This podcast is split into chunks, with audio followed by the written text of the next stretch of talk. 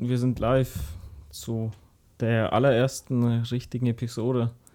Ja, dann von mir auch nochmal ein herzliches Willkommen zur ersten Podcast-Folge, dem offiziellen Akt 1. Ja, genau. Ja, also wie wir bereits gesagt haben, wird es ja mehr oder weniger so ein relativ freies Gespräch werden. Ähm, sowohl Leon als auch ich haben uns ein paar interessante Gedanken gemacht und aufgesammelt, was uns so in der letzten Woche unter die Finger gekommen ist. Dürfte auch für jeden sowas dabei sein. Denke ich auch. Da geht's von Artikeln bis zu Büchern bis zu irgendwelchen Interviews. Genau. Ja. Dann fängt der Christian doch gleich mal an. Genau. Eine Sache, was ich ähm, ziemlich abfeiere, was ich Anfang dieses Jahres ähm, entdeckt habe, auch relativ zufällig durch ähm, Instagram-Werbung war das. Und zwar das T3N-Magazin. Ich weiß nicht, du siehst es auch. Ich habe zwei, zwei Magazine erst von denen. Ja, ja, ich habe schon gesehen. Ich war ja schon öfters Die- jetzt bei dir in letzter Zeit. Die kommen ja im, ich glaube, zwei Monats-Zyklus. Oh, Kommen kann die sein. Ich kenne mich da nicht aus mit Genau. dem, mit dem Abo-Zyklus von den Teilen. Ja, und im Prinzip ist echt ist richtig geiles Ding, weil da geht es praktisch ähm, einerseits so um, um die Richtung Digitales, also um Ja. all, alles Mögliche, was dazugehört, sei es irgendwie E-Commerce, sei es Online-Marketing, sei es Programmieren oder irgendwelche interessanten Errungenschaften oder irgendwelche Tools, Tipps, Tricks rund um das Thema. Kurzum, für alle Leute, die jetzt vielleicht auch aus dem betriebswirtschaftlichen Bereich sind und hier zuschauen, das sind ja gerade so die Powerhouses, sage ich jetzt mal, für die aktuelle Wirtschaft und für die kommende auf jeden Fall. Von daher schon mal sehr interessant. Total und auch vor allem so für, insbesondere für Freelancer auf jeden Fall. Ja, ja. So, weil gerade in dem Bereich Online-Marketing, Programmieren, E-Commerce und weiß was ich was, sind es ja kleine Startups mit ein paar Leuten oder einfach nur, vielleicht nur Selbstständige. Und vor allem für die gibt es da extrem interessantes Knowledge, das Ja, man rausnehmen kann. Und ein paar Sachen, die mich jetzt am, ähm, die ich jetzt am interessantesten fand, habe ich so zusammen ge ähm, gesammelt. Das allererste Thema, was ähm, ich super interessant fand, ähm, ging um Ruhe am Arbeitsplatz. Im Prinzip, Oh, da könnte ich dir ein Lied von singen auf jeden Fall. ja, total. Also, wir haben ja beide schon irgendwie wo die Erfahrung gesammelt. Ja, logisch. Und genau darum ging es ja auch. Es gibt ja immer diese Großraumbüros, die sind halt toll für Kommunikation und weiß es ich, weißt du, und für, Ja, für ja. Teamwork. Aber deine Arbeit, die du voll vollbringen musst, besteht ja nicht nur aus Arbeit, die im Teamwork bewerkstelligt werden muss, sondern auch aus Arbeit, die einfach abgearbeitet werden muss und wofür du deine Ruhe brauchst. Ja, das gehört ja zum Alltagsleben auf der Arbeit dazu. Ich meine, es wird immer natürlich großen Fokus gelegt auf Teamarbeit und hast du nicht gesehen, ich meine, ich kenne es auch. Aber es gibt eben auch solche Themen, wie du schon gesagt hast. Das sind eben One-Man-Aufgaben und die sollten auch in einem dementsprechenden Umfeld abgearbeitet werden. Also so war auch meine persönliche Erfahrung. Genau, und da ist halt das große Problem, dass ähm, wenn du dich jetzt da dran setzt, Menschen wissen natürlich, oder die, die können es ja nicht riechen, dass du irgendwie an was sitzt oder nicht. Ja, die die können es mutmaßen, aber oftmals sind die meisten leider egoistisch und gehen einfach davon aus, dass du ja eh nicht so schwer beschäftigt bist oder was weiß ich, gell? Und dann Ja, bringen sie dich ganz schnell aus deinem Flow-Zustand raus, was natürlich scheiße ist. Na, logisch. Und eine extrem spannende Sache, was auch extrem viele Startups jetzt auch in Berlin anwenden, sind ähm, solche Focus Rooms. Also das ist wirklich praktisch so ein ganz kleiner Raum, sind vielleicht zwei Quadratmeter. Okay, das ist wirklich klein. Ja, ja klar, aber da, da kommt halt praktisch wirklich nur ein Stuhl hin, ein Ja. Tisch und dann, Halt und mit- so. genau, und dann ist der Raum ist geschlossen, das war's. Sind die schallisoliert? Ähm, ich weiß, ich weiß es nicht so. Kann sein, dass welche das machen, kann aber auch sein, dass nicht. Ich meine, es reicht allein schon, wenn du dort sitzt und dann hast du vielleicht noch gute Noise-Canceling-Kopfhörer auf, dann bekommst du Ja, eh nichts. ja stimmt so. eigentlich. dann Kurze Zwischenfrage vielleicht. Ja. haben die, es hört sich vielleicht übertrieben banal an, aber haben die ein, die haben schon ein Fenster, oder? So. Ja, ja, also Okay. das, das Bild, was ich gesehen habe, da war es so, dass zwei Wände sind wirklich solche ganz normalen Wände und dann hast du noch so äh, zwei Glaswände, sage ich jetzt mal, wo eine Tür mit integriert ist. Ja, macht Sinn auf jeden Also du, Fall. du fühlst dich da nicht eingeengt oder so, das ist, das würde ich nicht sagen. Deswegen habe ich das mit dem Fenster angesprochen, weil in einer gesunden Arbeitsatmosphäre, meiner Erfahrung nach und was ich aus Personalführung so ein bisschen weiß, ist halt, dass eine adäquate und angenehme Beleuchtung für den Arbeitnehmer auf jeden Fall sehr wichtig ist, auch für sein, für sein Leistungsspektrum, das er, das er leisten kann und vor allem auch für sein psychologisches Wohlbefinden. Da spielt sogar die, die Farbe der Wände eine Rolle.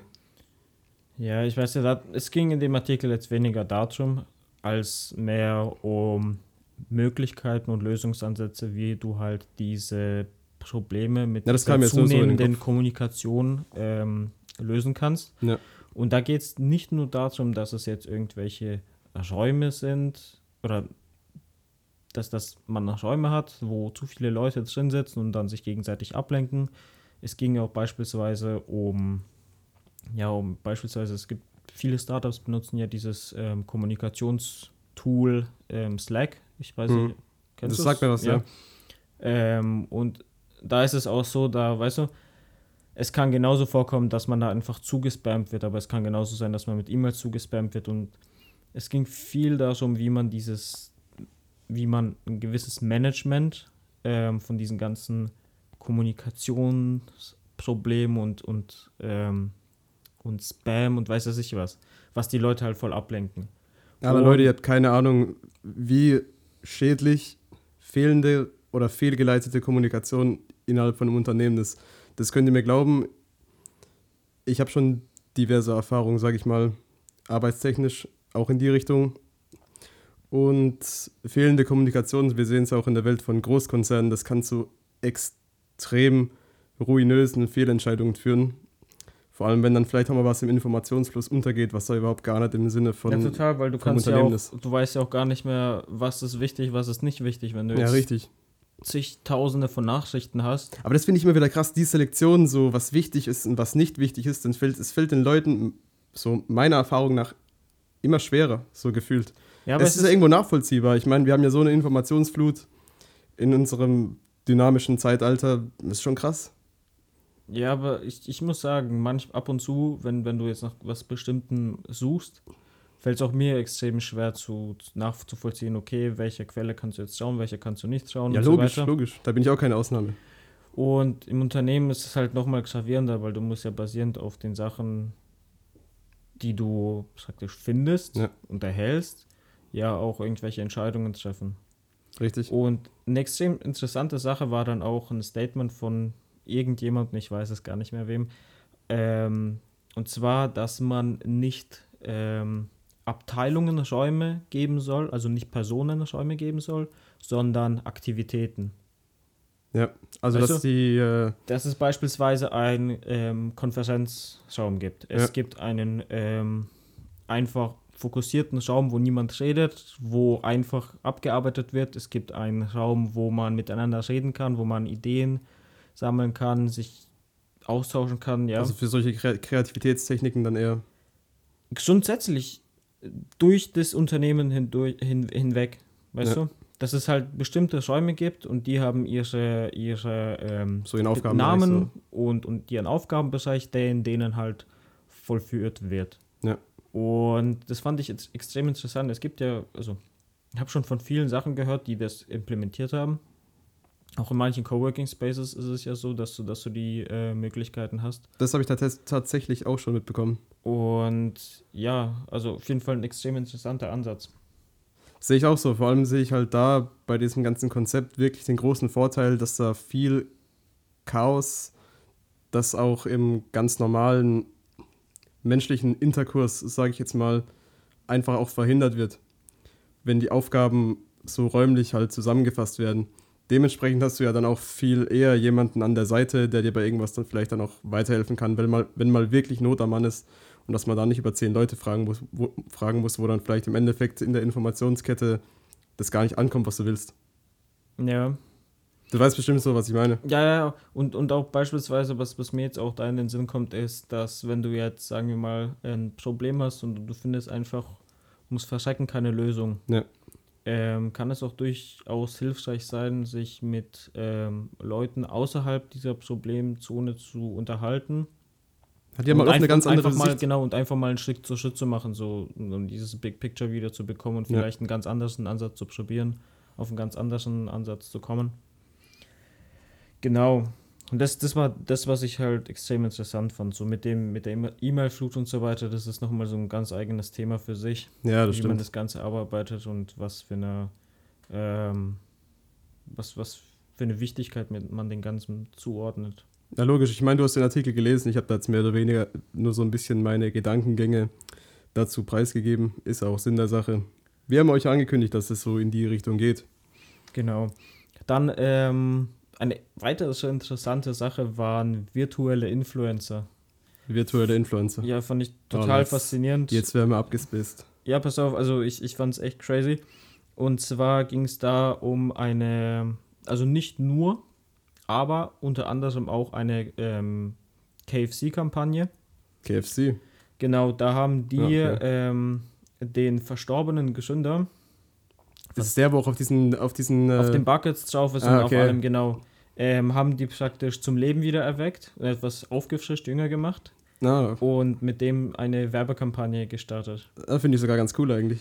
Und das Faszinierende ist, da gibt es teilweise echt ganz eigene Accounts, die, äh, die Millionen von Followern haben, Ja. aber die Personen existieren gar nicht.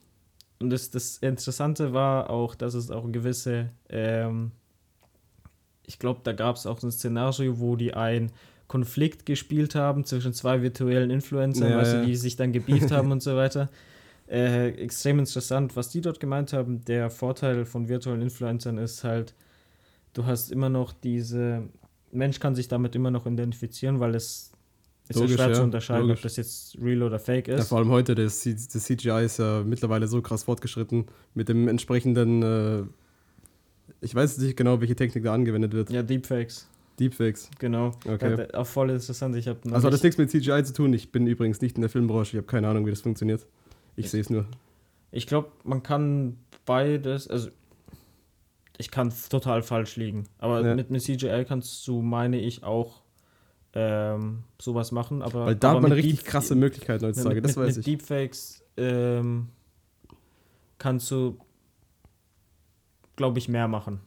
Ja, Ja, okay. Also man Also- muss sagen, also- wir sind beide nicht besonders äh, weil, weil, affin in die technische Richtung, was das hier angeht. Da können sich auch mal Fehler weil, eingeschlichen weil haben. CGI ist ja immer noch, ähm, das wird ja auch extrem häufig in Hollywood-Filmen und so weiter verwendet. Ja, ja, logisch. Und Da kam ja auch der da Gedanke ist, her. es, da ist es ja praktisch so, dass ein Mensch jetzt ähm, vor dem Rechner so eine, so eine Figur modelliert. Ja, genau. Und bei Deepfakes ist es so, dass eine künstliche Intelligenz diese ähm, Figuren modelliert. Die Gesichter jetzt in dem Fall. Ja. Und natürlich ist es so, wenn jetzt eine künstliche Intelligenz aus Millionen von Bildern extrahiert durch Videos oder durch wirklich Einzelbilder lernen kann, das natürlich viel äh, detailgetreuer nachstellen kann. ja logisch, logisch. Ja, und es sieht dann viel echter aus. Und im Prinzip, ähm, also ich habe ich hab diese Accounts dort gesehen, die sehen echt, also die sehen wie echte Personen aus, das ist echt Ja. krass. Ey, Und ist, man glaubt es manchmal kaum heutzutage, aber und auf Instagram ähm, habe ich auch mal eine Seite vorgeschlagen bekommen. Das ist eine Seite, die nur Deepfakes veröffentlicht, aber das ist dann immer so absurd. Die, die reden dann über irgendwelche witzigen und absurden Sachen, wo du merkst, diese Person würde sowas eigentlich nie sagen. Da Ja. schaltet sich so der normale Menschenverstand ein. Sollte es. Ob, obwohl sollte du die es. Person ja nicht mal erkennst, so du, er, er, die Person könnte ja dennoch über solche verschickten oder verrückten äh, äh, Sachen ähm, reden. Ja, das ist richtig. Aber irgendwie geht man davon aus, dass es dann fake ist. Aber ähm, dennoch sieht es krass aus, also wirklich. Ich meine, wo ich das vorhin mit dem CGI so angesprochen habe, das kam mir gerade so in den Sinn. Vielleicht, manche kennen es vielleicht aus der Filmbranche. Ich weiß ja nicht, wie ihr in Kinos geht oder wie ihr Blockbuster schaut. Aber wie gesagt, ich kenne es auch aus manchen Filmen, dass manche Schauspieler praktisch mit CGI und Motion Capture von irgendwelchen anderen Leuten eins zu eins nachgebildet wurden. Meistens waren es halt Schauspieler, die verstorben sind, irgendwie eine Zeit davor, aber hätten noch eine Rolle bekommen sollen in dem Film, weißt wo sie hätten mitspielen sollen. Und auch bei Filmen, wo, also die jetzt schon ein paar Jahre älter sind, muss ich ganz ehrlich sagen, dass es für das normale, ungeübte menschliche Auge nicht zu unterscheiden, ob das ein echter Mensch ist Ich, ich meine, wenn du jetzt so einen Hollywood-Blockbuster siehst. Da stecken auch Millionen drin, da, ist ja logisch. Ja, klar, aber ich meine, wenn, wenn da jetzt irgendwie die Erde aufbricht und dann Ja. auf einmal alles einschätzt und so weiter, dann sieht das auch voll echt aus. Und, und weißt du? natürlich. Aber natürlich. das ist ja auch CGI so. Ja, Und ich kenne es halt aus dem Bereich so ein bisschen. ja, aber zurück zu den virtuellen Influencern. Was die gemeint haben, der Vorteil ist dabei, dass es halt stressfreier für die ist, weil Ja. du nicht auf die ganzen äh, Rahmen von irgendwelchen Influencern Rücksicht nehmen musst. So weißt du, dass, dass ihnen das Bild nicht gefällt oder dass sie so, sich so ablichten lassen wollen und weiß was ich was. Ja, man umgeht halt viel menschlich ausgelösten Stress und Konfliktpotenzial auf jeden Fall. Ja. Und du kannst es auch viel besser inszenieren. Ja, Viel, viel besser. Du musst jetzt nicht irgendwie eine Million Mal ein Foto machen, damit du den perfekten Shot sozusagen bekommst. ich meine, Leute, auch bei solchen Themen, das sind zum Teil alles ökonomische Grundfragen, wo es auch um Effizienz geht, vor allem um, um zeitliche Effizienz. Da spielt das eine sehr große Rolle. Und ich kann es nur nachvollziehen. Yes.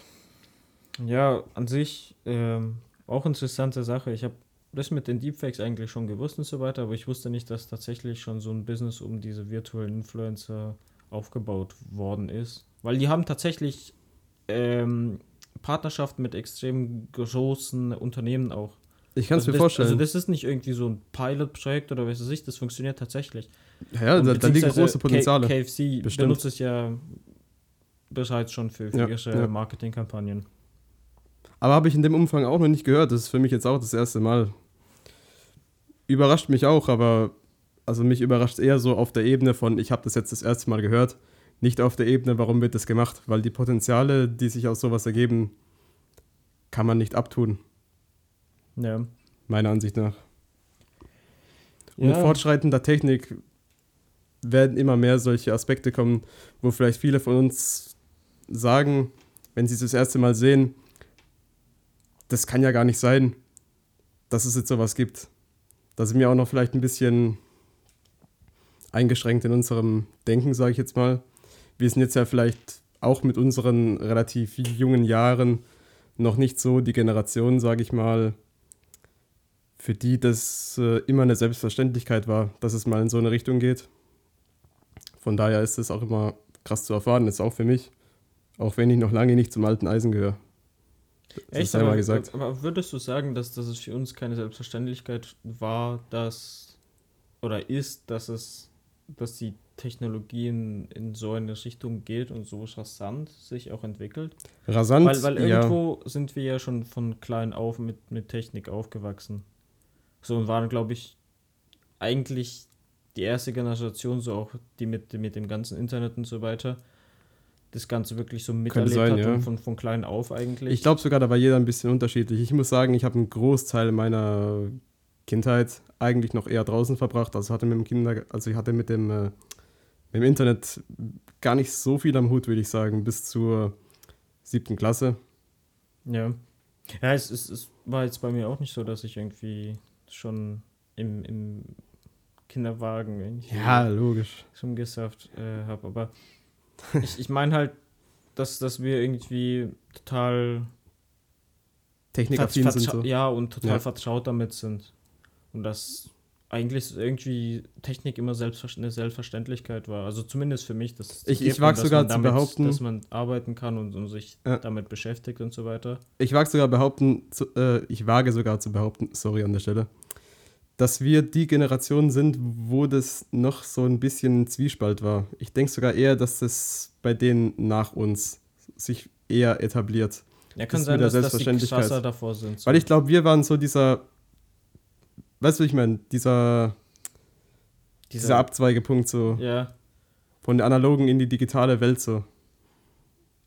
Ich meine, wir sind noch, wir sind noch Original 90s Kids. äh, da, da wo man äh, noch ganz normal in die Supermärkte gegangen ist Ja, und sich Zeug gekauft hat. Nicht so wie, was, was ich auch ähm, gelesen habe, ähm, in, in den USA äh, probiert Amazon verschiedenste Projekte mit solchen Amazon Go Stores, wo du einfach nur die Amazon Go App runterladen musst.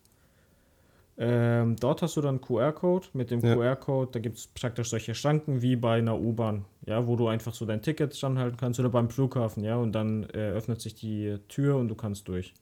So in der Art hältst du den QR-Code von der App ähm, und dann wirst du reingelassen. Und im Prinzip kannst du alles mitnehmen, was du möchtest. Packst es halt einfach in deine Tasche, ganz normal. Ich habe auch so ein Video gesehen, äh, da war es total weird für den, das einfach in seine Sch- Tasche einzustecken, in seinen Rucksack. Ich kann es mir vorstellen, so im ersten Moment, wenn du das nicht gewohnt bist, hast du wahrscheinlich Ja, so, unterbewusst so, unterbewusst hast du dann so den Gedanken, oh nein, ich habe geklaut oder sowas. Ja, aber das, das, das funktioniert richtig gut. Der hat tatsächlich alles, was er mitgenommen hat, wurde richtig erfasst. Also du gehst wirklich zu den Regalen Ja, pickst, pickst, pickst dir dein Zeug.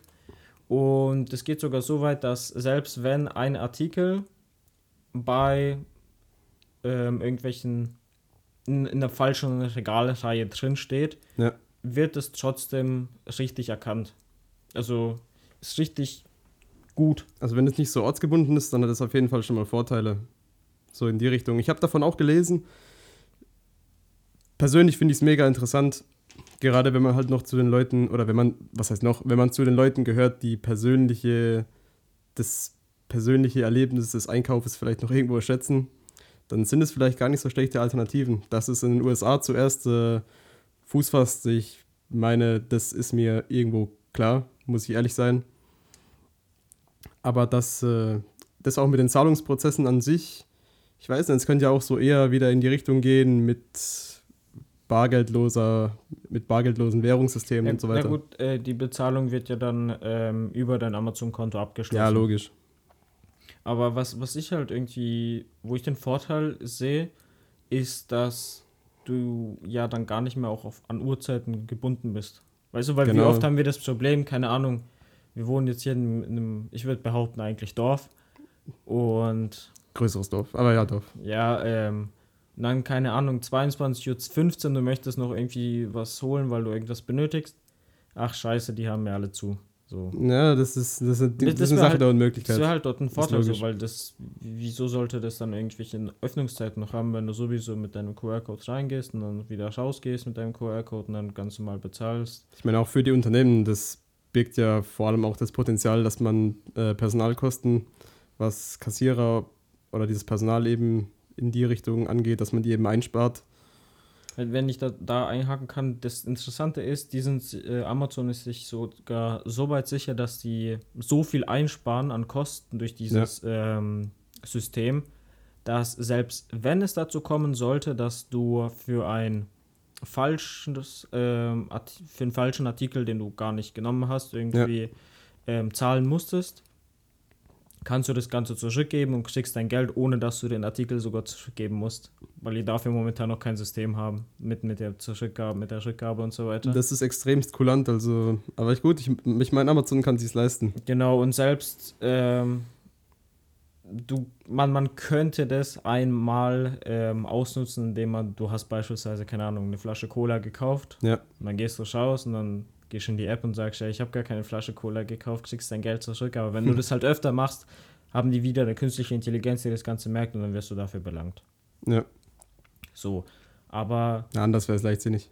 ja, ist halt ein extremes Potenzial, wenn du dich so zu einer digitalen Firma transformierst. Vor allem das mit den äh, Einkaufszeiten finde ich so eine Sache. Du hast auch gesagt, das hat dich gestört. Logisch, mich stört das auch. Aber gerade, sage ich jetzt mal, Leute, die vielleicht ein bisschen verschicktere Arbeitszeiten haben, die vielleicht eher gegen Abend oder nachts arbeiten. Ja, die darauf angewiesen sind, Ja, genau, zu, zu genau. anderen Uhrzeiten zu gehen, ja. Genau. Für die hätte das ja die, mitunter die allergrößten Vorteile. Bestimmt, weil guck mal, wenn ich schon jemand bin, der nicht wirklich darauf angewiesen ist, aber ich, wenn der Supermarkt hier zu hat, Ja, ich, ich mich dann tatsächlich, ähm, wenn, wenn ich tatsächlich überlege, ob ich nicht doch dann 15 Kilometer äh, zum, zum nächstmöglichen Rewe fahre, der 24 Stunden Ja. offen hat, also bis 24 Uhr, ähm, das, das ist schon ein Zeichen so. Ich meine, ich kann dir nur recht geben. Ich hoffe, dass es in Deutschland mal so weit kommt, dass wir auch sowas implementieren in größerem Maßstab. Bestimmt in ein paar Jahren. Ja, in ein paar Jahren mal wieder. Wer weiß, ob ich da noch hier lebe.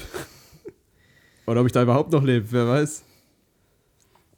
Man muss sagen, digitalisierungstechnisch ist ja Deutschland nicht gerade so äh, auf Augenhöhe mit vielen Ländern der ersten Welt, aber Ja, das wollen wir hier nicht anschneiden.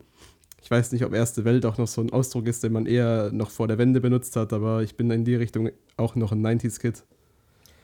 Was, ähm, was jetzt auch um Trends geht oder halt um Entwicklung, Ja. was ich auch gelesen habe, sind solche Webdesign-Trends, die fand ich auch extrem interessant. Gerade mit dem Aspekt, ich bin ähm, vor einigen Tagen über eine Webseite gestoßen, nennt sich der Future, Future, ich weiß nicht, ob die das Future aussprechen, da ist halt kein E. Ja.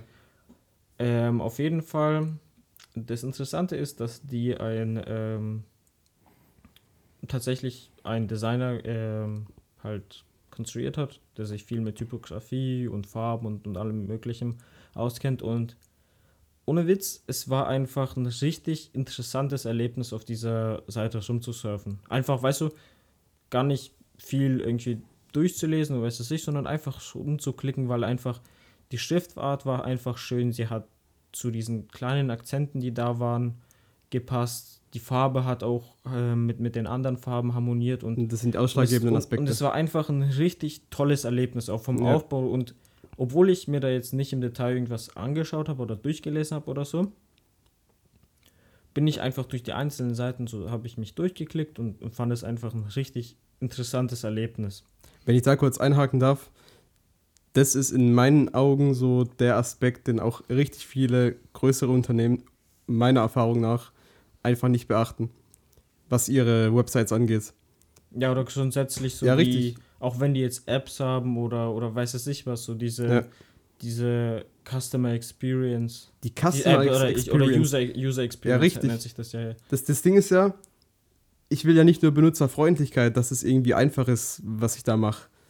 Ich will ja auch, dass unabhängig davon, was ich mache, dass es auch ein bisschen Spaß macht. Auch wenn es jetzt vielleicht äh, per se keine Aktivitäten sind, die, keine Ahnung, die, die Spaß machen. Ich muss es mal, also mein, in meinen Augen ein ganz gutes Beispiel von, einem, von einer namhaften Firma, in dem Falle Mercedes-Benz. Okay, du gehst auf ihre Website, du siehst schön, ist professionell gemacht und alles, aber meiner Ansicht nach ist die Website für das Jahr 2019 und die mitunter jetzt auch neueren Kunden einfach, Die- lang, die- einfach langweilig geworden. Ja, einfach, einfach langweilig geworden. Auch wenn ich auf den, äh, auf den Konfigurator gehe oder sowas, okay? Das ist wie der Katalog vor 20 Jahren. Verstehst du, wie ich meine? Ja. Nur irgendwie in digitalisierter Form. Ich meine, was würde dagegen sprechen, abgesehen von einigen Investitionskosten, wenn man das Ganze ein bisschen dynamischer gestaltet, dass man vielleicht sieht, ey, was habe ich da jetzt genau ausgewählt, wie, wie, wie sieht es vielleicht sogar während der Fahrt aus, wenn ich das Fahrzeug bewege oder sowas. Verstehst du, wie ich meine? Einfach so ein bisschen mehr Liebe einfach in das Ganze reingesteckt, was in meinen Augen aber bei vielen Großkonzernen fehlt, wo vielleicht auch noch nicht der wettbewerbliche, die wettbewerbliche Notwendigkeit besteht. Ja. Ein, ein gute Seite, also unabhängig von der, die ich da gesehen habe, Ja. wäre auch die von Apple. Ich finde, jedes Mal, wenn die ein neues Produkt launchen, ist es ultra geil, einfach auf deren Seite zu gehen und einfach durchzuscrollen. Egal, ob dich das Produkt interessiert oder nicht. Die haben Designer und die haben Webdesigner dort, die sich wirklich Gedanken machen um die Typografie, um die Animationen, um, um die Bilder, um, um die Illustrationen und so weiter. Und es ist einfach ein richtig tolles Erlebnis. Und vor allem für mich, ich bin so ein Mensch, ich, ich finde schöne Sachen, Schön. ja, schön, Ja. aber weißt du, es, es, es ist irgendwie mehr, als dass man sie schön findet. Ich, ich, Ich bin weiß davon genau, was du regelrecht meinst. fasziniert. Ich weiß genau, was du und, und meinst. vor allem bei Apple ist es halt so, dass kein Unternehmen wie die schaffen es jedes Mal Funktionalität und Design so toll einfach zu verschmelzen. Ja, Und selbst wenn es irgendwie dann mal sein sollte, dass es hier und da Probleme geben sollte, Ästhetik war ja immer so ein äh, Topic oder so ein Alleinstellungsmerkmal, würde ich jetzt mal sagen, vor allem früher von Apple, wenn ich mir die, die Endgeräte ja, angeschaut aber habe. immer noch so. Immer Ja, logisch, weil, logisch. die Linie, da, da bleiben die auf jeden Fall treu, das finde ich auch gut. Und auf sowas kann man auch aufbauen. Ja, und unabhängig jetzt irgendwie von Preisen und weiß es nicht, was, wenn man einfach ausschließlich das Design von Apple anschaut, es ist einfach nur schön. Und das ist auch so das, das Ding und die Trends, die auch bei den Webseiten halt ähm, sind. Es ist halt nicht nur, dass sie schön ist, Ja. du, weil sie kann schön sein, aber jetzt nicht funktional. Das würde den, den Nutzer einfach nur abfacken. Logisch. So, aber wenn die tatsächlich schön ist, sie lässt sich einfach zu bedienen und dann so die Trends sind auch relativ einfach, ja, mit, mit interessanten Illustrationen, die halt praktisch nicht zu, zu strikt sind, sondern das Ganze auch noch ein bisschen auflockern, das verbunden mit Animationen. Wir haben ja auch irgendwie, auch da wieder die Apple-Seite. Ja. Du gehst beispielsweise, was mir im Kopf geblieben ist, ähm, waren die AirPods Pro, als es rausgekommen ist. Du, du scrollst da durch und das ist wie so ein kleiner Film. der Ja, ich weiß, das habe ich Das gesehen. Das habe ich gesehen. Richtig geil. Da verstehe ich halt immer, da verstehe ich halt immer nicht, warum können das nicht andere Unternehmen mit ihren eigenen Akzenten, mit ihrem, mit ihrem eigenen persönlichen Charme für sich entdecken und für sich implementieren. Ich, ich, ich lasse mal die Investitionskosten dafür außen vor, aber was da im Austauschverhältnis wieder reinkommt für das Unternehmen, sind abgesehen von zufriedeneren Kunden, vor allem auch ein besserer Ruf bei diversen Investoren, wenn man sieht, ey, die Jungs, die gehen mit der Zeit, die wissen, was die Leute wollen. Ich glaube, bei vielen hat es einen viel zu geringen Stellenwert. Die unterschätzen es sehr. Ja, das ist schade. Das Problem ist halt, wir haben in Deutschland eigentlich so viele Industrien oder so viele Industriesparten, wo wir noch führend sind.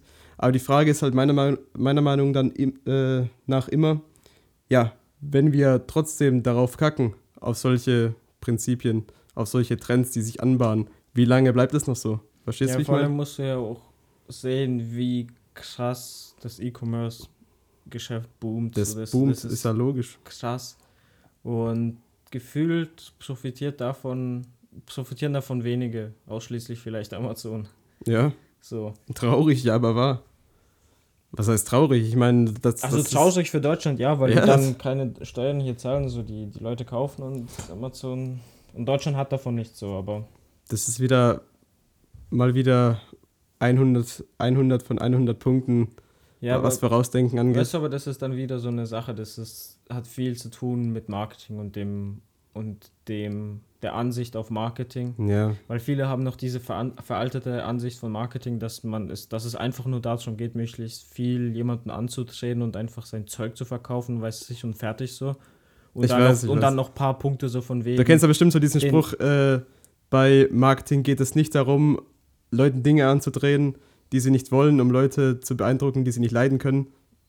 Ja, ich, also ein bisschen an, abgewandelter Form kenne ich den, ja. Aber den kennt irgendwie jeder, der mal was mit Marketing zu tun hatte in die Richtung. Sei es jetzt im Beruf, sei es im Studium, schlag mich tot. Das ist, das ist eben Fakt. Bei Marketing an sich geht es eigentlich nur darum, Zahlungsbereitschaften zu erkennen, sei es jetzt im Sinne von einer Analyse oder im Sinne von einer Abstimmung des Produktsortiments auf die, auf die Bedürfnisse der Kunden, um eben diese Zahlungsbereitschaften abzuschöpfen. Das ist schon die ganze Wissenschaft dahinter, zusammengefasst.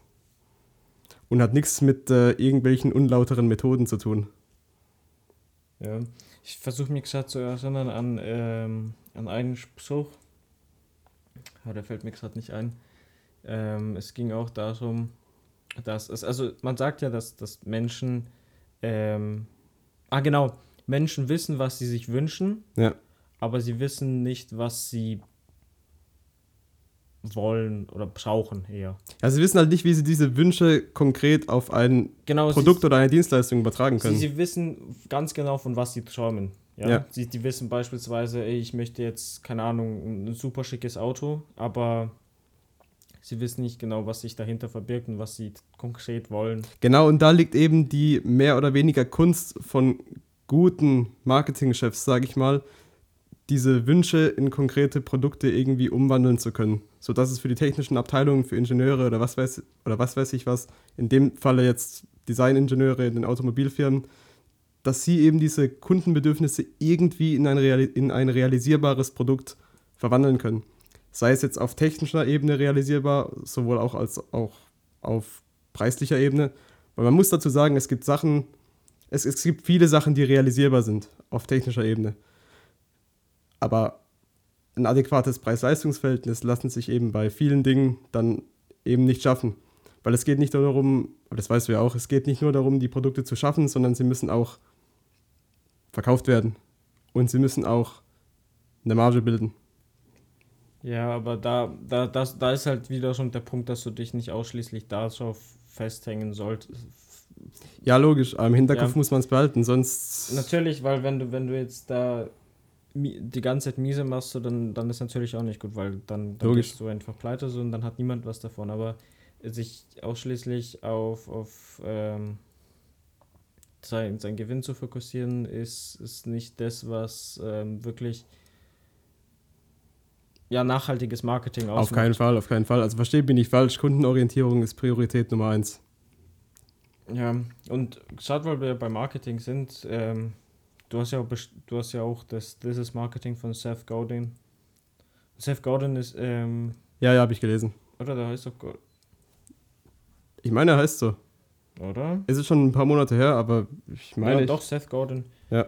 Ähm, und der wird ja auch so von, von manchen als der äh, Marketing-Guru Nummer God- eins. Godfather of Marketing, so ein Ja, bisschen, ja, der, der, weißt du, der Neuzeit. Steht sogar so hinter dem Buch drauf, glaube ich. So wie, ähm, ich weiß nicht, sagte Peter Drucker, Drucker was? Sag mir was, ja. Ja, ähm, der ist ja sozusagen der Godfather of Management. Da haben wir ja irgendwo alle Und- so unsere Ikonen, sage ich jetzt mal. Ich meine, Joe Girard kennst du ja auch. Das ist ja so der Number One Salesman, der. Ja, aber weißt du, Geschichte das, das, sind, ja- das sind ja praktisch solche, solche Namen, die, die müssen es gar nicht mehr beweisen, weil die schon bewiesen Natürlich sind. nicht. Und Die das sind eine ist, Marke für das sich. ist dann auch keine Auslegungssache oder so, sondern dann ist es einfach mehr oder weniger ein Fakt so. Ja, Leute, natürlich. Und ähm, ich, ich habe mir auch da letzte Woche ein Interview, ein sehr spannendes von dem angeschaut.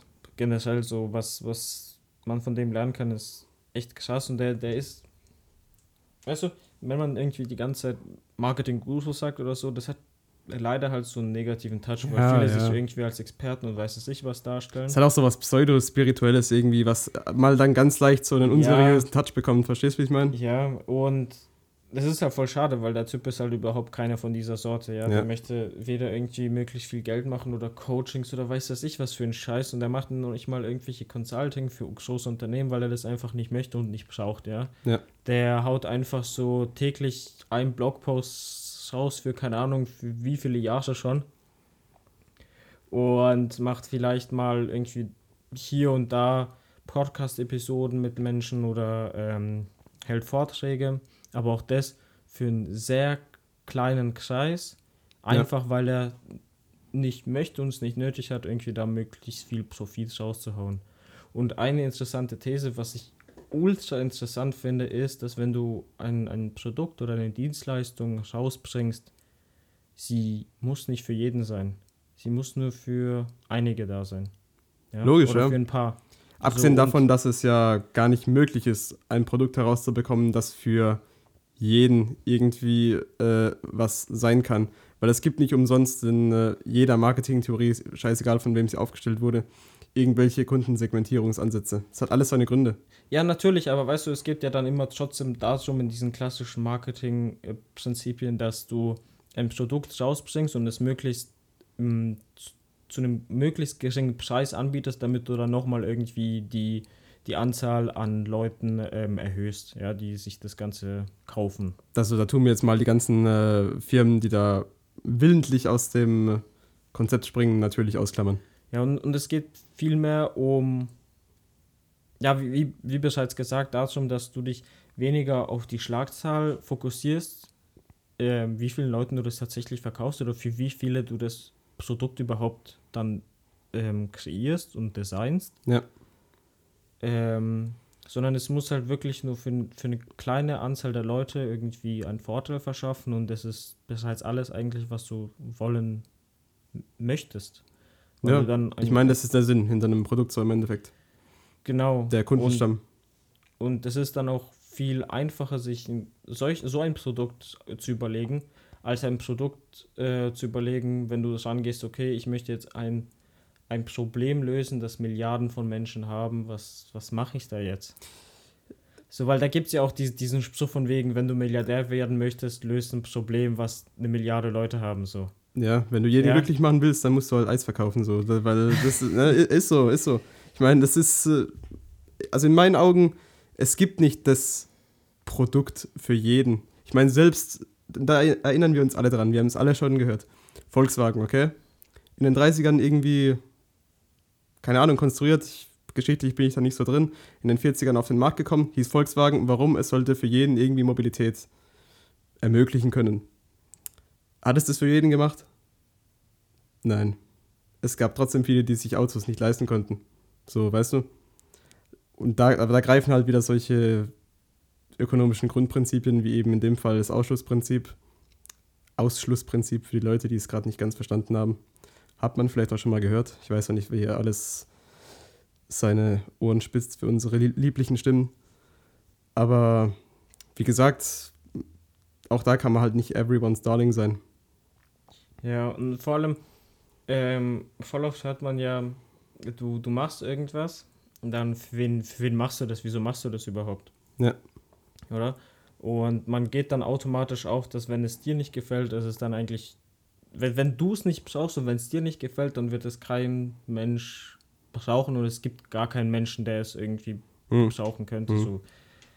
Ähm, aber es ist halt auch so, so ein Trugschluss. Natürlich, Und- das ist dieser Self-Bias. Genau, und deswegen die, diese These, dass, dass es halt nicht für jeden sein soll, es muss einfach für eine, es muss für jemanden sein. Ja, genau. Ultra gut, ultra gutes Statement. Es reicht auch, wenn es einen Persönlichkeitsaspekt von dir oder einen Bedürfnisaspekt von dir anspricht, wo du sagen kannst, wenn du ein halbwegs gesunder Mensch bist, okay? Das wollen andere auch. Ich meine, es gibt ja solche Grundbedürfnisse, sage ich mal, die jetzt auch, die kann man jetzt auslegen, wie man möchte, aber jeder Mensch ist in irgendeiner Art und Weise auf eine ähnliche Art gestrickt, will ich jetzt mal behaupten. Auch wenn die Bedürfnisse auseinandergehen, diese Säulen, warum wir das möchten oder für wen wir das möchten, sind trotzdem irgendwie immer die gleichen. Ja, wenn du es aufs aller, aller einfachste runterbrichst, vielleicht ja. Das war auch der Sinn dahinter, mehr oder weniger. ja. Also wenn, wenn ich jetzt an die Maslow-Pyramide beispielsweise denke. Ja. So, wenn du das aufs wirklich simpelste runterbrichst, dann, dann ja, dann kannst du es vielleicht wirklich tatsächlich so einkategorisieren. Aber auf der anderen Seite sind dann. Es, es macht, glaube ich, auch die Kombination. Logisch. Ähm, und dazu, weil, weil du es gerade ähm, gehabt hast, mit, mit, diesem, mit dieser Empathie, die man dann auch dann entwickeln muss. Ja. Was, was ähm, er auch äh, Interessantes gesagt hat, das ging um Storytelling. Und Storytelling war ja praktisch so dieser normale, ähm, wenn, wenn du jetzt von Storytelling ähm, was, wie, wie soll ich sagen, wenn du jetzt dich fragst, okay, wie, wie mache ich äh, eine Story, wie schreibe ich eine gute Story, wirst du um Storytelling nicht, ähm, ja, Da kommst du nicht drum rum, das ist du logisch. kommst nicht zum, zum Ich meine, jedes genau, Unternehmen danke. braucht eine gescheite Story so im Endeffekt. Genau, aber jetzt kommt, weil es wird ja oft gesagt, du musst eine Story machen und mit dieser Story müssen sich Leute irgendwie versuchen zu identifizieren. Ja, einerseits, aber Ja. andererseits, du musst auch möglichst viel von dir erzählen und von deiner Geschichte und weiß es nicht und so die Leute fesseln. Und da greifen auch wieder So. solche, solche Vertrauensaspekte, die in der menschlichen Psyche einfach irgendwo verankert sind. Weil wenn man persönliche oder vermeintlich persönliche Informationen über sich preisgibt, auch innerhalb oder im Zuge von so einem Unternehmen Storytelling, da, fasst, äh, da erfasst man schon mal sehr viele Leute oder erreicht besser gesagt sehr viele Leute und schafft es vielleicht sogar, dass sie eine gewisse Sympathie für dich aufbauen, beziehungsweise auch für die Produkte, die du hast. Ja, aber pass, pass auf, das, was, was jetzt ähm, kommt, ist wieder so, ein, so, ein, so eine Falle, in die man tappen kann. Hm. Und zwar ist es so, dass eigentlich die andere Partei an deiner Geschichte nicht wirklich interessiert ist. Weil im Endeffekt ist es so, dass die andere Person kennt dich ja nicht. Sie weiß nicht, was du weißt, sie weiß nicht, was du willst, wer Ja. du bist und so weiter, ja. Wenn die das jetzt dann kennenlernt, gut, aber davon auszugehen, dass sie es wirklich interessiert, schwierig, Ja, ist weil, ist weil, weil viele Menschen eigentlich auf sich selber fokussiert sind. Auch nur nachvollziehbar. Ja, und ähm, der Trick dabei ist dann, dass du versuchst, Empathie mit der Person aufzubauen und Ja. wirklich sagst oder wirklich dich selber fragst, was könnte ähm, die andere Person wissen wollen und was interessiert sie wirklich? Wofür brennt sie vielleicht? Oder auch Und- diese emotionalen Aspekte, was berührt sie vielleicht? Genau, und basierend darauf und passend zu dem Weltbild von der anderen Person Ja. schaffst du eine Geschichte, die im Einklang mit dem Weltbild und mit den, mit den Sorgen und mit den Wünschen und, und allem Möglichen, was Ja. halt irgendwie in Kontakt mit der anderen Person steht, ähm, aufbaust. Und das ist extrem interessant, weil ich habe persönlich, wie gesagt, ähm, beim Storytelling eher gedacht, dass es wirklich darum geht, dass du einfach nur eine Geschichte über dich erzählst. Und klar muss die irgendwie mit dem Thema, das du behandelst, irgendwas zu tun Sie haben. darf natürlich nicht losgelöst von dir sein, sonst macht es auch irgendwie einen unauthentischen Eindruck. Genau, sie sollte nicht fehl am Platz sein Ja, oder ja. so oder nicht dazu passen. Aber ähm, viel weniger in Hinblick darauf, dass sie auch irgendwie mit dem Weltbild von der anderen Person in Einklang sein sollte. Ja. Aber es ist wichtig, weil ich habe ja vorhin so diese, dieses Vertrauensverhältnis angesprochen. Und gerade wenn, wenn man dann den Leuten sowas präsentiert, was du gerade hier uns sehr ausführlich beschrieben hast, da bekommt die andere Person dann halt auch wirklich den Eindruck, jemand anderes denkt wie ich oder versteht mich in meiner Denkweise und kann das auch in etwas umsetzen, was ich möchte oder was ich brauche oder was ich halt sehr begehre Ja, machen in meinen Augen viele richtig, ehrlich gesagt. Viele Unternehmen. Gerade auch solche, die eher emotional behaftete Produkte verkaufen, wenn du vielleicht verstehst, so was ich meine. ja, die weniger rational sind. Ja, ja, ja. Weniger Bei, ja. bei extensiven und nicht rationalen Kaufentscheidungen, also teuren Sachen, ist es in meinen Augen fast schon das wichtigste Tool an dem ganzen Marketingmix. Weil wir merken es ja beispielsweise bei Rolex, guck mal. Rolex-Uhren. Extremst teuer. Kaufentscheidungen, die wohl überlegt sein sollen. Gut, kann auch eine Investition sein oder sollte eine Investition sein, wenn man sich so eine Uhr anschafft, aber anderes Thema. Aber da wird ja auch eher mit diesen psychologischen Aspekten gespielt, warum man sich die Uhr kauft.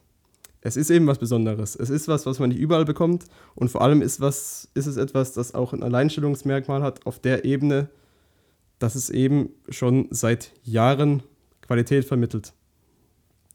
Und das und, und Produkt- vielleicht auch Luxus. Logisch, logisch. Und, und irgendwie so eine. Ähm, auch so ein Signal nach außen, ey, mir geht's gut, ich kann mir so eine Uhr leisten. So, ein- so ein Ja. elitäres auch. Richtig. Und dieses Produkt ist ja gerade darauf ab, abgezielt oder abgestimmt, dass es aussagen soll, so wie ich bin als Mensch, so will ich auch als Produkt sein. Verstehst du, wie ich meine? Ja. Das Ja. ist eben dieser Selbstpräsentationszweck, der da greift. Ja, deshalb finde ich extrem schwierig. Der Punkt, der halt davor geschehen muss, ist, dass du ganz klar wissen musst, wer deine Kunden überhaupt sind. Vor allem musst du sie Be- kennen. Genau, bevor du dich überhaupt mit solchen Sachen wie Empathie, Empa, Empathie, ja. Empathie und ähm, solchen Sachen äh, auseinandersetzen kannst. Ähm, was halt vor allem ganz am Anfang Schwierig ist. sehr schwierig ist. Da fehlen ja auch die Ressourcen, um äh, die Bedürfnisse vielleicht auch adäquat zu erfassen. Ich meine, was eine Datenanalyse kostet mit entsprechender Kundenbefragung, ich weiß nicht, ich glaube, das muss ich dir nicht sagen. Vor allem, wenn es einen entsprechenden Umfang haben soll. ja. Ganz abgesehen davon, dass das in großem Maßstab als alleine, alleinige Person oder als Einzelner durchzuführen, ähm, auch nicht ganz so schlau ist, wenn es auf einen großen, größeren Maßstab abzielt. Verstehst du, wie ich meine? Ja. Es ist sehr schwer umsetzbar, ja. Aber gerade bei solchen Aspekten müssen in meinen Augen viele Unternehmen wirklich schauen, dass sie auf sowas weiter beharren und dass sie keine eigene Schiene fahren, die vielleicht den internen Leuten gefällt, okay? Schön, aber wenn es den Kunden nicht gefällt, ist es halt ein Scheißhaufen. Da müssen wir nicht drüber reden, weißt du? Ja, Weil die internen Leute, die nützen dir halt nichts für dein Fortbestehen. Natürlich, sie nützen dir was. So in dem Sinne, sie sind der Motor, sind das, sie sind das Herz von dem Unternehmen, okay? aber sie sind halt nicht das, was das Unternehmen braucht zum Fortbestehen und das sind halt finanzielle Mittel. Ich meine, das sind Grundsatzthemen eigentlich, die aber in meinen Augen oft vergessen werden, auch vor allem in der heutigen Zeit. Ich meine, da kann ich nur wieder ein Beispiel aus dem Automarkt nennen. Warum sind so viele Muscle Car Hersteller wohl so in den, keine Ahnung, 80er, 90er Jahren vom Markt gegangen in den USA? Was denkst du? Ich weiß nicht, ich habe mich damit ehrlich gesagt noch nie wirklich beschäftigt. Nie gefragt. Oder andere Frage, wenn ich jetzt amerikanische Automarke, Automarke sage und Muscle Car sage, dann was denkst du so? Was denke ich? Ähm, das erste Bild ist ein überdimensionales, auch, ich würde nicht sagen unnötig, aber geht so ein bisschen in die Richtung. Ja, halt so ein bisschen, ähm, bisschen protzig, bisschen. Genau, und überdimensional groß, groß halt. groß und, und übermotorisiert und, und genau. solche Sachen. Und das sind halt so die Gedankengänge, die kommen den Leuten. Praktisch, würde ich jetzt mal sagen. Also sie sind eigentlich, wenn man es rational betrachtet, sie sind schon unpraktisch, muss man schon, muss man schon gestehen. Aber, aber auf was ich heraus wollte, da denkst du ja so wahrscheinlich an diese Ford Mustangs, an ja. die Dodge Challenger, so an die richtigen Brocken so. Solche Dinge, ja. Ja. Man muss sagen, es gab ja früher in den USA auch noch kleinere Marken so in die Richtung. GMC, kennst du vielleicht noch? Die gibt es ja doch auch noch. Die gibt es noch, ja. Aber extrem eingebüßt haben die logischerweise an Popularität. Und es gab da noch x weitere, gerade in dem Bereich. Aber die hatten halt das große Problem, dass sie sich A, nicht auf ihre Kunden richtig fokussiert haben, was ihre richtigen Bedürfnisse angeht. Und B, einfach auch nicht mit den Bedürfnissen geschwommen sind. Ich werde da jetzt keine Bilder zeigen oder sowas. oder vielleicht kann ich es euch ein bisschen in die Gedanken rufen. Aber Muscle Cars sahen früher innen drin echt scheiße aus. Das muss man, äh, das muss man sagen. Das war halt mehr oder weniger so das, was man sich unter amerikanischem Auto vorstellt. Und der Einfluss in den USA von deutschen Autos, ich meine BMW, Mercedes, fahren ja auch viele Amis. Ja. Der ist immer, der ist immer stärker geworden. Und wenn der Einfluss von sowas immer stärker wird, steigen auch die Bedürfnisse. Weil was hast du in Mercedes gehabt, was du in Amis, hast du bei jedem Auto schauen können, das hast du aber nicht gefunden. Das war Leder, das waren hochwertige Materialien, das war Holz, das waren irgendwelche Customer-Wünsche, äh, die man implementieren konnte ins Auto. Hast du halt nicht gehabt bei amerikanischen Autos. Äh, Ford und Dodge sind Marken, die haben da irgendwann nachgezogen. In einem kleineren Maßstab, aber sie haben nachgezogen. Und es sind die einzigen, die wirklich überlebt haben, auch in den Köpfen der Leute. Gerade in der Richtung. Sogar auf dem Markt. Interessant, weil gerade geht ja wieder der Trend, würde ich mal sagen, in eine ganz andere Richtung. Also, ja, das wenn, war jetzt eher so ein bisschen ja, ein älteres Beispiel, weißt du? Ich meine nur, dass es praktisch wieder so, so ein zyklisches wahrscheinlich äh, Muster ist. Ja. Ähm, weil wenn du jetzt Tesla beispielsweise anschaust, da geht es ja wirklich wieder zurück. Es ist halt die einzigen Konfigurationsoptionen, die du hast, wäre so da Farbe und Felgen so und, und ob du jetzt ja. in, Ehrlich, äh, das, das in, in Insane Mode äh, haben möchtest oder nicht. Und ich glaube auch die, die Batterieauswahl so, also die, die, die Größe. Ja, ja. Also wie äh, viele Kilowatt und so. Genau, aber ansonsten. Ich trinke noch mal kurz was in der Stelle, weil meine Stimme geht langsam flöten. Aber ansonsten ähm, hast du da jetzt nicht so viele Konfigurationsmöglichkeiten, wie du jetzt bei deutschen Autoherstellern hast. So, weißt du, willst du das Multimedia-Paket 1, 2, 3, 4 oder 50? Oder, ähm, ja, ich glaube, du weißt, was, was meine. Es ist halt relativ viel Standardzeug bei ja. denen eingebaut, was ähm, bei einem Modell fast alle haben. Ähm, in einer gewissen Baureihe. Ähm, aber es sind auch Effizienzgeschichten, würde ich sagen. Ja, total, total. Das ist eher weniger, dass man nicht auf die Kunden eingehen will, sondern man, man hat halt eher erkannt, dass Kundenbedürfnisse sich gewandelt haben in die Richtung, dass man vielleicht auch gar nicht mehr so. Ich kann das jetzt nur aus der Sicht Dritter beurteilen, okay? Wenn man jetzt äh, in einem Konfigurator sieht, okay, ich habe jetzt 15 verschiedene Ledersorten, die ich auswählen kann, okay? Das sind auch irgendwo vielleicht Dinge, die können dich daran am Kauf ein bisschen hemmen. Verstehst du, wie ich meine? Einerseits ja, aber ich denke auch, das ist so eine Sache, die, die würde jetzt vielleicht noch mein Opa interessieren. Ja, Ja. ob das jetzt irgendwie das eine Leder oder das andere ist, aber mit Tesla ist eine Marke, die gar nicht auf den Markt abzielt. Ja, ja, ich weiß. Oder ähm, sie geht ja viel mehr auf diese, auf, auf Menschen mit einem ganz anderen Bedarf und ganz anderen Wünschen. Und die haben gar nicht das Verlangen, irgendwie aus zig verschiedenen Ledervarianten zu wählen. Sie haben nicht das Verlangen, irgendwie aus verschiedensten Multimedia-Paketen zu wählen, ob das jetzt ein äh, DVD-Laufwerk hat oder nicht. Kein DVD-Laufwerk. Vor allem haben sie wahrscheinlich nicht das Verlangen, aus einem schlechten und einem, und einem guten Multimedia-System auszuwählen, weil das ist ja eigentlich voll der Witz, wenn man so überlegt. Genau, ja, weil im Endeffekt das Einzige, was sie haben wollen, ist ein, ein modernes, ein schlichtes Ja. Auto, was sehr minimalistisch ist, was keinen unnötigen Schnickschnack hat und dafür da ist, um zu fahren und noch dieses nice Feature hat, dass es ein extrem gutes Multimedia-System hat Ja. und auch natürlich das autonome Fahren, das ist Das ist halt der Potenzialaspekt. Assistenzsysteme, Das muss man Tesla ähm, hat. Und das war's schon so. Das, Ja. Dieses ganze andere drumherum, das brauchen die nicht so, weil Aber da sieht man, finde ich, wie sich sowas wandelt. Ich meine, ich habe ja das vorhin mit den Muscle Cars so angesprochen. War ja, noch, war ja jetzt ein bisschen vor der Zeit jetzt, muss man schon sagen. ja, Aber in einem gewissen Maße müssen Unternehmen halt da immer mitziehen. Und das ist mehr oder weniger analog übertragbar auf beide Perioden, finde ich, auf beide Beispiele. Von daher, das hat schon deutliche Parallelen, finde ich.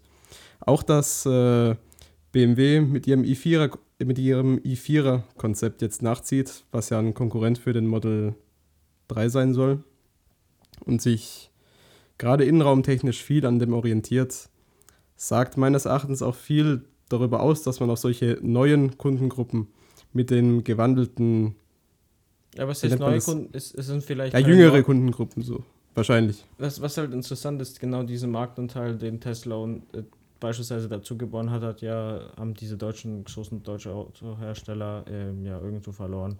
Ja, Und bei BMW sehe ich halt wieder das Problem, ich, ich kenne halt diese, diese Multimedia-Systeme aus den jetzigen und die sind halt einfach, wenn du die tatsächlich mit einem von Tesla vergleichst, ist es halt einfach nur, es ist einfach Müll. Ja, es ist Müll, ich kann es bestätigen, ich fahre selber ein.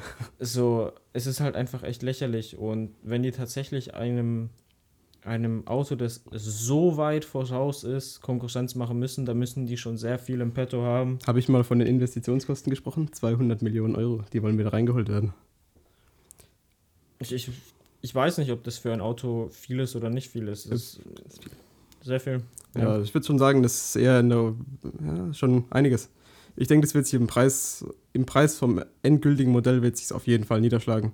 Ja, und das ist ja wieder schon der Punkt. So, Ja. in, in einem Tesla hast du extrem viel Technik für einen, ich würde sagen, Humanen Preis. humanen Preis, ja. Wenn, wenn du jetzt unabhängig jetzt Vor allem, wenn man in den USA lebt, Leute, das muss man sich eigentlich mal vor Augen halten. In den US-Dollars, also ich glaube, auf dem US-Markt sind die Autos deutlich billiger wie bei uns. Ja, du hast ja weniger Mehrwertsteuer. Ja, zahlst dort. Sind, glaube ich, 10% weniger, die du zahlst. ja, das kann hinkommen. Ja, und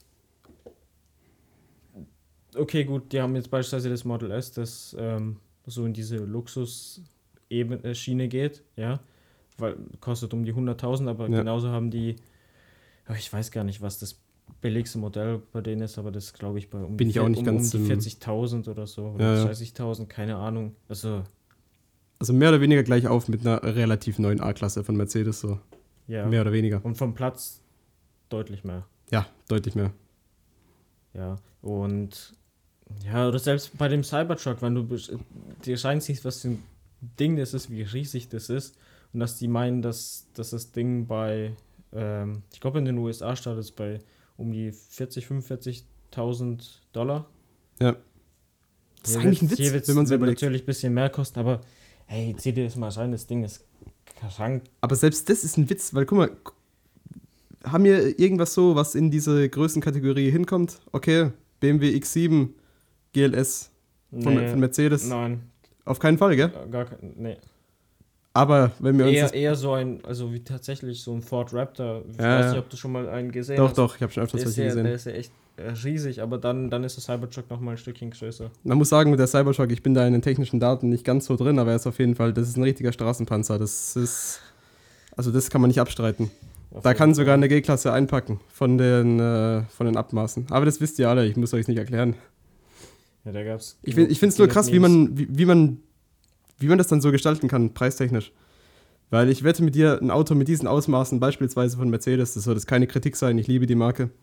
Aber da müssten wir wahrscheinlich gar nicht anfangen zu reden unter 150.000 Euro. Ja, es ist halt die Frage, ob du jetzt als Tesla irgendwie von ähm, einer Handvoll Zulieferer deine Teile für das komplette Auto bekommst. Ja. Oder wenn du jetzt als Mercedes von zigtausenden Zulieferern deine Teile bekommst. Na, für das stimmt, das stimmt wiederum auch wieder. Ja, ähm, ist halt die eine Sache. Aber wir sind, glaube ich, viel zu, viel zu weit in das Thema Autos reingegangen. Ja, ja, das kann, kann gut sein, kann gut sein. Was ich auf jeden Fall noch erwähnen wollte mit, mit dem, zu dem Interview von Seth Godin, eine extrem interessante Sache für Präsentation. Ähm, und zwar sollte man versuchen, oder was heißt versuchen, man sollte einfach auf seinen Folien keine Stichpunkte verwenden, gar keine, Ja. sondern Bilder. Total interessant. Das, Es hat, das ist mir so auch nie in den Kopf Ansatz. reingegangen. Das ist mir Total, nie in den gell, Kopf aber es, es reingegangen. ist voll plausibel und vor allem, wenn ich es jetzt nochmal erkläre. Ähm, der Grund ist einfach, dass du dadurch bezwecken kannst, dass, die, ähm, dass der Zuhörer im Endeffekt auf zwei verschiedenen Kanälen die Informationen aufnimmt. Ja. Einerseits durch das, was du sprichst in Wortform, andererseits an der Tafel oder an der Wand, wenn etwas präsentiert wird, deine Präsentation, wo ein Bild drauf ist, äh, nochmal auf dieser bildlichen Ebene. Und es ist total krass, weil es ist total logisch und plausibel. Weil im Endeffekt, man weiß es selber, wenn, wenn du dir jetzt eine Präsentation äh, angehört hast von jemandem, der hatte dann noch ein paar Stich, selbst wenn es nur ein paar sind. Ja. Du, du, entweder du liest es an der, äh, an, an, von der Folie ab, die Punkte, Hm. dann kannst du, dann hörst du aber nicht zu. Logisch, ja. Da hört niemand zu, da kannst du mir sagen, was du möchtest. Du kannst da gar nicht zuhören, weil du gerade am Lesen bist. So. Und wenn du ihm zuhörst, wirst du es natürlich nicht lesen, so. Da brauchen So, wir auch gar nicht über Multitasking-Fähigkeit reden. Eines davon wird leiden, wenn man das macht. Das ist einfach, das ist einfach Fakt. Genau, und dann kommt halt bei dem Bild nochmal der andere ähm, positive Aspekt dazu, dass nochmal ein Bild mehr sagt als tausend Worte. Kennt Logisch, man ja. ja. Deswegen, ich habe das nie verstanden. Ich war in einigen Fortbildungen, ich war auf vielen Veranstaltungen, so auf Hochschulen und alles. Und was da immer gepredigt wird bei irgendwelchen Präsentationen, ja, ja, macht, macht irgendwelche Stichpunkte. Aber Bilder, ja, nicht, ja, nicht zu viele Bilder. Das, das, das konnte ich aus keiner Sichtweise nachvollziehen. Weil auch wenn da irgendein Stichwort dann steht, okay, wenn da nur so, wenn da nur so ein so ein blödes Wort steht. Ich, ich bin dann so ein Mensch, ich, ich höre mir dann den Vortrag an und ich habe dann wieder gar keinen Bock mehr. Verstehst du, wie ich meine? Wenn, ich Ja. dann, wenn ich dann mit sowas konfrontiert werde. Das hört sich jetzt vielleicht komisch an. Soll jetzt auch nicht so klingen, dass ich dann den ganzen Vortrag scheiße finde, aber das hinterlässt schon einen scheiß Eindruck. Bei mir jetzt. Wenn, gerade wenn man die Präferenzen jetzt eher auf dem Vortrag setzt und nicht irgendwie von dem Scheiß, was der jetzt auf die Folie draufklatscht, so. Da sind ja Bilder in meinen Augen sehr viel sinnvoller. Ich meine, das- gerade im, im Zug von, ich sag mal, Bachelorarbeiten oder irgendwelchen wissenschaftlichen Themen, die man ausgearbeitet hat, hat in Form von, keine Ahnung, einem Paper oder so ein Zeugs. Warum wird gelehrt, dass man praktisch seine eigene wissenschaftliche Arbeit, die ja schon irgendwo eine Zusammenfassung ist, nochmal runterbricht in Wortform und das auf sieben Folien reinquetscht? Habe ich nie verstanden. Das tut visuell zu, zu, zu nichts beitragen. Das trägt nur dazu bei, dass Leute dir nicht zuhören. Und der Fokus sollte in meinen Augen, in meinen Augen doch eher auf der rednerischen Fähigkeit und vor allem auf den auf den sonstigen Fähigkeiten des äh, Prüflings, keine Ahnung, des, des Redners liegen, die eher auf verbaler Ebene sich jetzt bewegen. Verstehst du, wie ich meine? Ja. Das Ja, ist nämlich, ich- weil ich- sonst ich- ist es doppelt gemoppelt. Ich sehe da auch voll das Problem, dass wenn du versuchst jetzt auf, ähm, eine Folie ist ja auch nicht groß und, und wenn du das dann auch mit einer adäquaten Schriftgröße versuchst zu machen, Ja. damit das auch der in der hintersten Reihe Menschen dann auch ähm, sehen können, musst du ja, hast du ja nicht die Wahl. Entweder du klatscht da einfach viel zu viel drauf auf eine Folie, dass ähm, die Leser komplett abschweifen Ja. und dir gar nicht mehr folgen können. Ähm, oder du tust es so dermaßen vereinfachen, dass du dass es einfach eine Verallgemeinerung ist und dafür musst du ja auch keine komplette Ausarbeitung machen. So, weißt du, dann, Ja. musst du ja gar keine Bachelorarbeit schreiben, wenn du das komplett vereinfacht darstellst im Ja, Endeffekt. richtig. So, das ist ein bisschen konträr, aber Natürlich ist es konträr. Aber ich weiß nicht, ich glaube, da kann man auch viel drüber reden. Ich meine, viele Lehranstalten im deutschen Staatsapparat so sind noch sehr fe- festgefahren in, äh, Universi in Universitätsdenken oder Theorien, die vielleicht schon vor einigen Jahrzehnten outdated waren. auf jeden Fall. Wenn du verstehst, was ich meine. Total. Ähm, ist ja immer wieder so eine Sache, die ich ähm, sehr gerne kritisiere. Zu Recht. Aber Muss man sagen, zu Recht. das ist, glaube ich, ein viel zu großes Thema, um das jetzt aufzumachen. Natürlich. Ich meine, wir sind jetzt hier eigentlich schon deutlich über unserem Zeitpensum, Ja. muss man deutlich sagen, aber es war einfach ein sehr anregendes Gespräch. Ich Und würde ich habe es sagen, wie immer dass, dass, genossen. wir, ähm, dass wir noch ganz kurz über das, was wir äh, an Büchern diese letzte Woche gelesen haben, eigentlich noch kurz zusammenfassen. Einfach ganz kurzes ähm, Ding. Okay. Ja. Ähm, Im Prinzip, also, wenn ich, soll ich anfangen? Weil Es sei dir freigestellt. ich habe äh, nämlich von, von Ray Dalio, ähm, ist ein, falls ihn jemand nicht kennt, Investmentbanker aus den USA, hat einer der größten Hedgefonds, ähm, ja, gegründet. Hat man dann von daher vielleicht schon mal gehört. Ja, und auf jeden Fall mit, mit seinem Buch Principles. Principles, einer der geilsten Bücher, die ich überhaupt gelesen habe. Ähm, Im Prinzip hat er ähm, allen Studenten ähm, empfohlen, zwei Bücher zu lesen. Einerseits The River ähm, of Eden und The Heroes äh, with a Thousand Faces. Und ich habe jetzt ähm, River Out of Eden letzte Woche gelesen. Und ja, was soll ich sagen? Ähm, ist ein recht interessantes Buch. Es geht im Großen und Ganzen um die Evolutionsgeschichte der Menschheit. Und Ja. er klärt da so ein bisschen auf, okay, wie, wie, wie funktioniert das Ganze? Ähm, tut auch praktisch ein paar Trugschlüsse aufklären und und ein paar ja, veraltete Sichtweisen von wegen, es gibt einen, einen Creator und weiß es nicht was, ja. Also für die Leute, die, die in, in die Richtung gehen. Und Also wir wollen jetzt hier in keine weltanschauliche Sicht gehen. Das bezieht sich wahrscheinlich eher auf solche psychologischen Aspekte, oder? ähm, nee, es geht tatsächlich abstraktisch. So, es, es gibt ja diese religiöse Fraktion, die sagt, so von wegen, man, man staffelt jetzt alle von, von zwei Personen ab. Ja. oder äh, jemand hat die Welt erschaffen oder weiß das ich was und dagegen tut er sozusagen argumentieren. Achso, ja. Ja. Ähm, Ach, geht's da das geht tatsächlich in genau die Richtung, wie ich denke. ja. Okay. Ähm, Will viel heißen. Ja, es ist ganz, ganz interessant. Ähm, für mich persönlich, da ich auch in der Oberstufe auf, auf dem Gymnasium ähm, Biologie hatte Hm. und mich auch sonst ähm, bis dato, würde sagen, sehr viel mit Evolution und, und diese ganzen Humanbiologie ähm, beschäftigt habe, Das ist auch ein mega interessantes Themengebiet. ähm, war jetzt nicht ultra krank viel Neues dabei. Natürlich gab es hin und wieder irgendwelche Beispiele aus dem Tierbereich, Ja. ähm, die für einen neu waren, weil man sich jetzt nicht jeden Tag mit Bienen beschäftigt. Ja.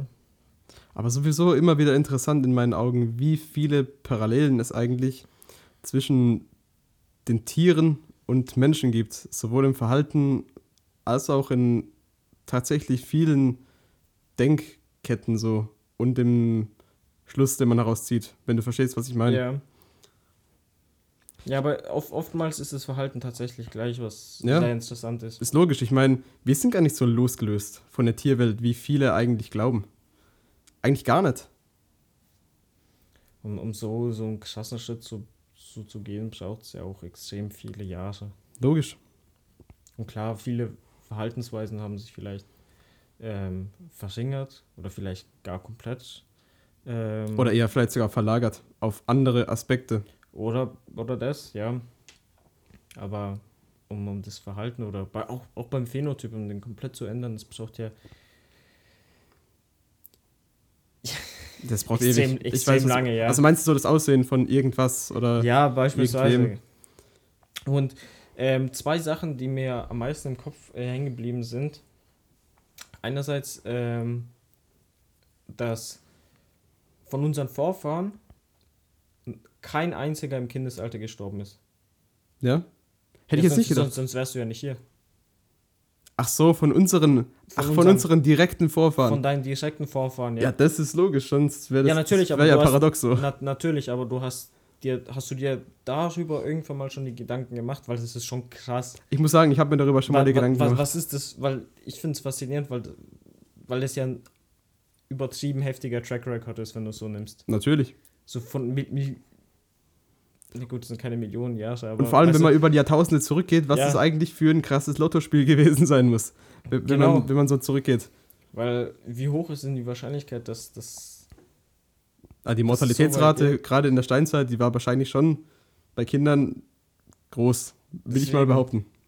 Wenn, wenn du dir, also ich persönlich, wenn ich mir darüber jetzt Gedanken mache, da sieht man noch ein bisschen so das Leben mit ganz anderen Augen, weil es doch nicht so selbstverständlich ist. Wenn, wenn du diese geringe Ja. Wahrscheinlichkeit betrachtest, dass eigentlich das Ganze wirklich so abgelaufen sein hätte können, so. Ich habe auch mal so ein Sprichwort gehört, das geht übrigens in die gleiche Richtung, von einem, von einem amerikanischen äh, von einem amerikanischen Wissenschaftler, ich weiß gar nicht, ob das ein ach Gott, wie nennt man das?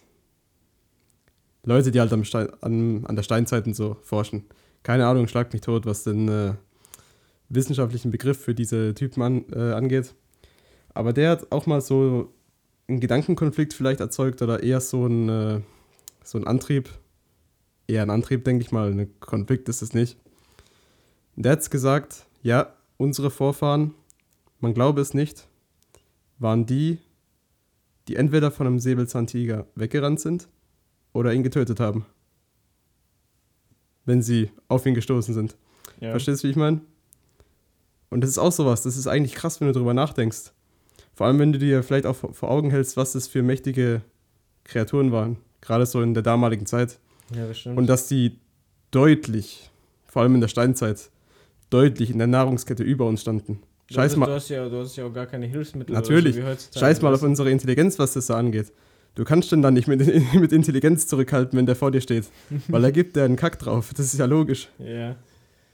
Ja, und einerseits das und andererseits, weil wir es über, Phäno äh, über den Phänotyp hatten, ähm, wenn man jetzt so mit jemandem argumentiert und, und er sagt, ähm, ja, wie, wie, wie lange es wohl gedauert hat oder wieso wir au- ausgerechnet so ein Auge haben, wie wir es so haben, so weißt du, so, so, eine, so, ein- komplexes Organ, so wie das überhaupt sein kann. Und Was das Interessante ist, was der gesagt hat, ist, dass man davon ausgeht, als wäre das Auge perfekt. Ja. So wie wir können im Dunkeln nicht sehen, wir können nicht besonders weit sehen. Wir können nicht Ja. mal besonders scharf sehen, eigentlich so. Und, und du kann, du hast auch nicht so, so ein weitwinkliges, äh, ja, Gut, man muss sagen, unser Sichtfeld ist, soweit ich weiß, aus meinen bescheidenen biologischen Kenntnissen eigentlich ganz gut.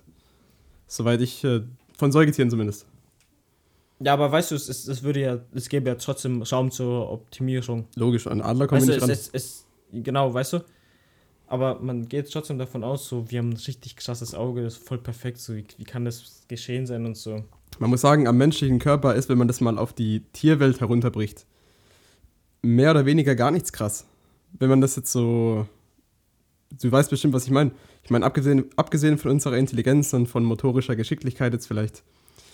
Aber selbst die stärksten Menschen, die allerstärksten Menschen, nur um ein Beispiel zu nennen, könnten das nicht mit irgendeinem. Könnten nicht irgendwie mit einem Gorilla competen. Verstehst du, wie ich meine? Ja. Wäre unmöglich. Oder selbst der Mensch, der die allerbesten Augen hat, hätte keine Chance gegen einen Steinadler. Ja. Oder keine Ahnung, jemand, der den besten fucking Geruchssinn hat auf der Welt, hätte kein, keine Chance gegen, gegen einen Bär oder so. Die- Ja.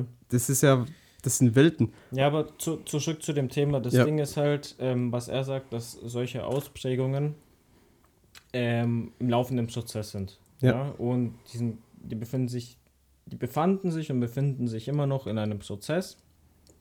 Ähm, und im Endeffekt solche Prozesse, die sind ähm, geprägt von irgendwelchen ähm, Einflüssen von der Umwelt, ja. Ja. Aber das ist dann nicht irgendwie so ein schleichender Prozess, der da so ein bisschen einfließt. Du weißt, wie es wird ein paar Grad wärmer. Nee, ist eine Schranke, so, die gesetzt so, wird. Genau, so ein rasanter Abzug. Aber wenn du dir das jetzt Ganze so vorstellst, als wäre das ein rasanter Abzug, kannst du diese ganze Geschichte nicht nachvollziehen. Das ist Ja. für uns, für unser Gehirn extrem schwer, das Ganze nachzuvollziehen. Und deswegen denken wir, okay, das ist so ein ähm, gradialer Verlauf, der da ähm, passiert.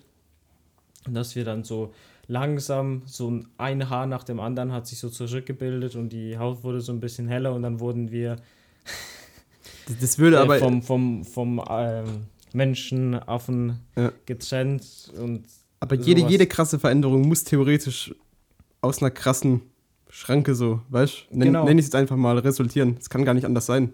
genau. Weil sonst, sonst hätte der Körper gar nicht das Bedürfnis oder würde gar nicht die Energie da reinstecken, sich irgendwie zu verändern, weil das erfordert viel Energie. Genau, da, da, diesen Prozess beschreibt er als, ähm, als Fluss. So Ja. ein Fluss mit, mit zwei Mündungen, ja.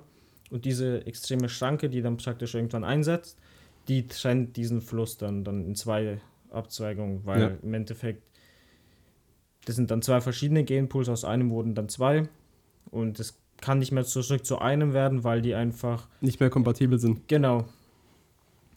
Ja, und im Prinzip als, als Einstiegsbuch, so in dieses ganze Thema, schon, schon sehr zu empfehlen, weil das auch relativ einfach geschrieben ist. Ähm, ja. Hört sich auf jeden Fall sehr interessant an. Ich meine, ich höre es ja auch so von außen und meine Gedankengänge in die Richtung, die, die spielen verrückt. Muss man ganz ehrlich so sagen. Ich bin da gerade ri richtig drin. Ich würde Ihnen am liebsten noch 50 andere Fragen dazu stellen, aber dann sitzen wir hier morgen noch. ja. Aber genau das eben ist auch der Sinn, sage ich jetzt mal, von diesem Podcast. Um, also ich kann es nur wiederholen, aber so schafft man eben Impulse nach außen, die vielleicht auch für andere interessant sind. Nur an der Stelle. ja. Sorry für die rüde Unterbrechung. Und grundsätzlich ähm, von Richard Dawkins, da habe ich auch schon das egoistische Gen gelesen, auch Top-Buch, auch nur zu empfehlen. Grundsätzlich Richard Dawkins, sehr, sehr interessante Sachen, die da veröffentlicht. Welche Ansätze zu der, er zu der ganzen Evolutionstheorie und, und, und Biologie da hat. Ja. Willst du noch ähm, ein paar Worte zu, zu deinen ähm, Erkenntnissen sagen? Ich muss dir ganz ehrlich sagen, angesichts dessen, dass wir schon äh, einen sehr üppigen zeitlichen Rahmen ausgefüllt haben und ich schon noch einiges zu sagen habe, worauf ihr euch aber schon auf jeden Fall freuen könnt, würde ich meinen Part dann wahrscheinlich doch eher auf die nächste Folge verlegen und dann damit dementsprechend einsteigen. Ich meine, ich denke, das ist jetzt kein Problem. Wir hatten ziemlich viel Content eigentlich, Ja, denke ich so jetzt auch. in der Folge. Ja, Soll, sollen wir es dann noch wenigstens anteasern, so was, was da. Ähm, Also ich kann es euch ja schon mal sagen, um was es, um was es so geht. Und zwar lese ich derzeit das Buch oder habe das Buch äh, How to Sell Yourself von Joe Girard gelesen. Und in meinen Topics geht es dann eher so um die Themenkomplexe Persönlichkeitsentwicklung, was kann ich tun, um mich selbst zu verbessern. Angefangen von sehr simplen, vielleicht auch aufbauend auf komplexere Situationen und vielleicht auch so ein bisschen um die allgegenwärtige Angst sowohl im äh, privaten als auch im arbeitstechnischen Umfeld zu bewältigen. Ja, das sind so die Sachen, über die ich dann so mit euch reden werde. Wird auf jeden Fall interessant. Ich habe mir da ein bisschen was zurechtgelegt. Da Genau. freuen wir uns schon drauf. Freuen wir uns drauf. Das ist, das ist schön. Genau, und ansonsten, was, was noch ähm, gesagt werden kann, ich glaube, jeder Zuhörer, der das, das Ganze sich anhört und dem das gefällt, ähm, wäre schon schön, wenn, wenn man ein, ein, ein, ein Support in Form von, von einer Bewertung Ja. bekommen würde ähm, oder einfach ja, grundsätzlich schreibt, ähm, was, was für Kritik man hat, ja, was, was für Verbesserungs, ähm, oder auch ähm, wie einem das Ganze gefällt, ja. Also da ist alles erwünscht. Da gibt es äh, da gibt's keine, keine Vorschriften. Genau. Ähm, insofern das alles auf auf einem Ja, das setzen, entsprechenden Level ist. ja, das, so äh, okay, das setzen wir voraus. Das ist, ja, äh, ist ein anderes Thema. Ne? konstruktiv ist. Aber ansonsten Ja. ist das alles sehr erwünscht. Auf jeden Fall. Gut, ich würde sagen, dann Machen kommen wir. wir, kommen wir für heute zum Ende. Ja. Dann danken wir euch auf jeden Fall für euer offenes Ohr und bis zum nächsten Mal. Bis zum nächsten Mal. Ciao.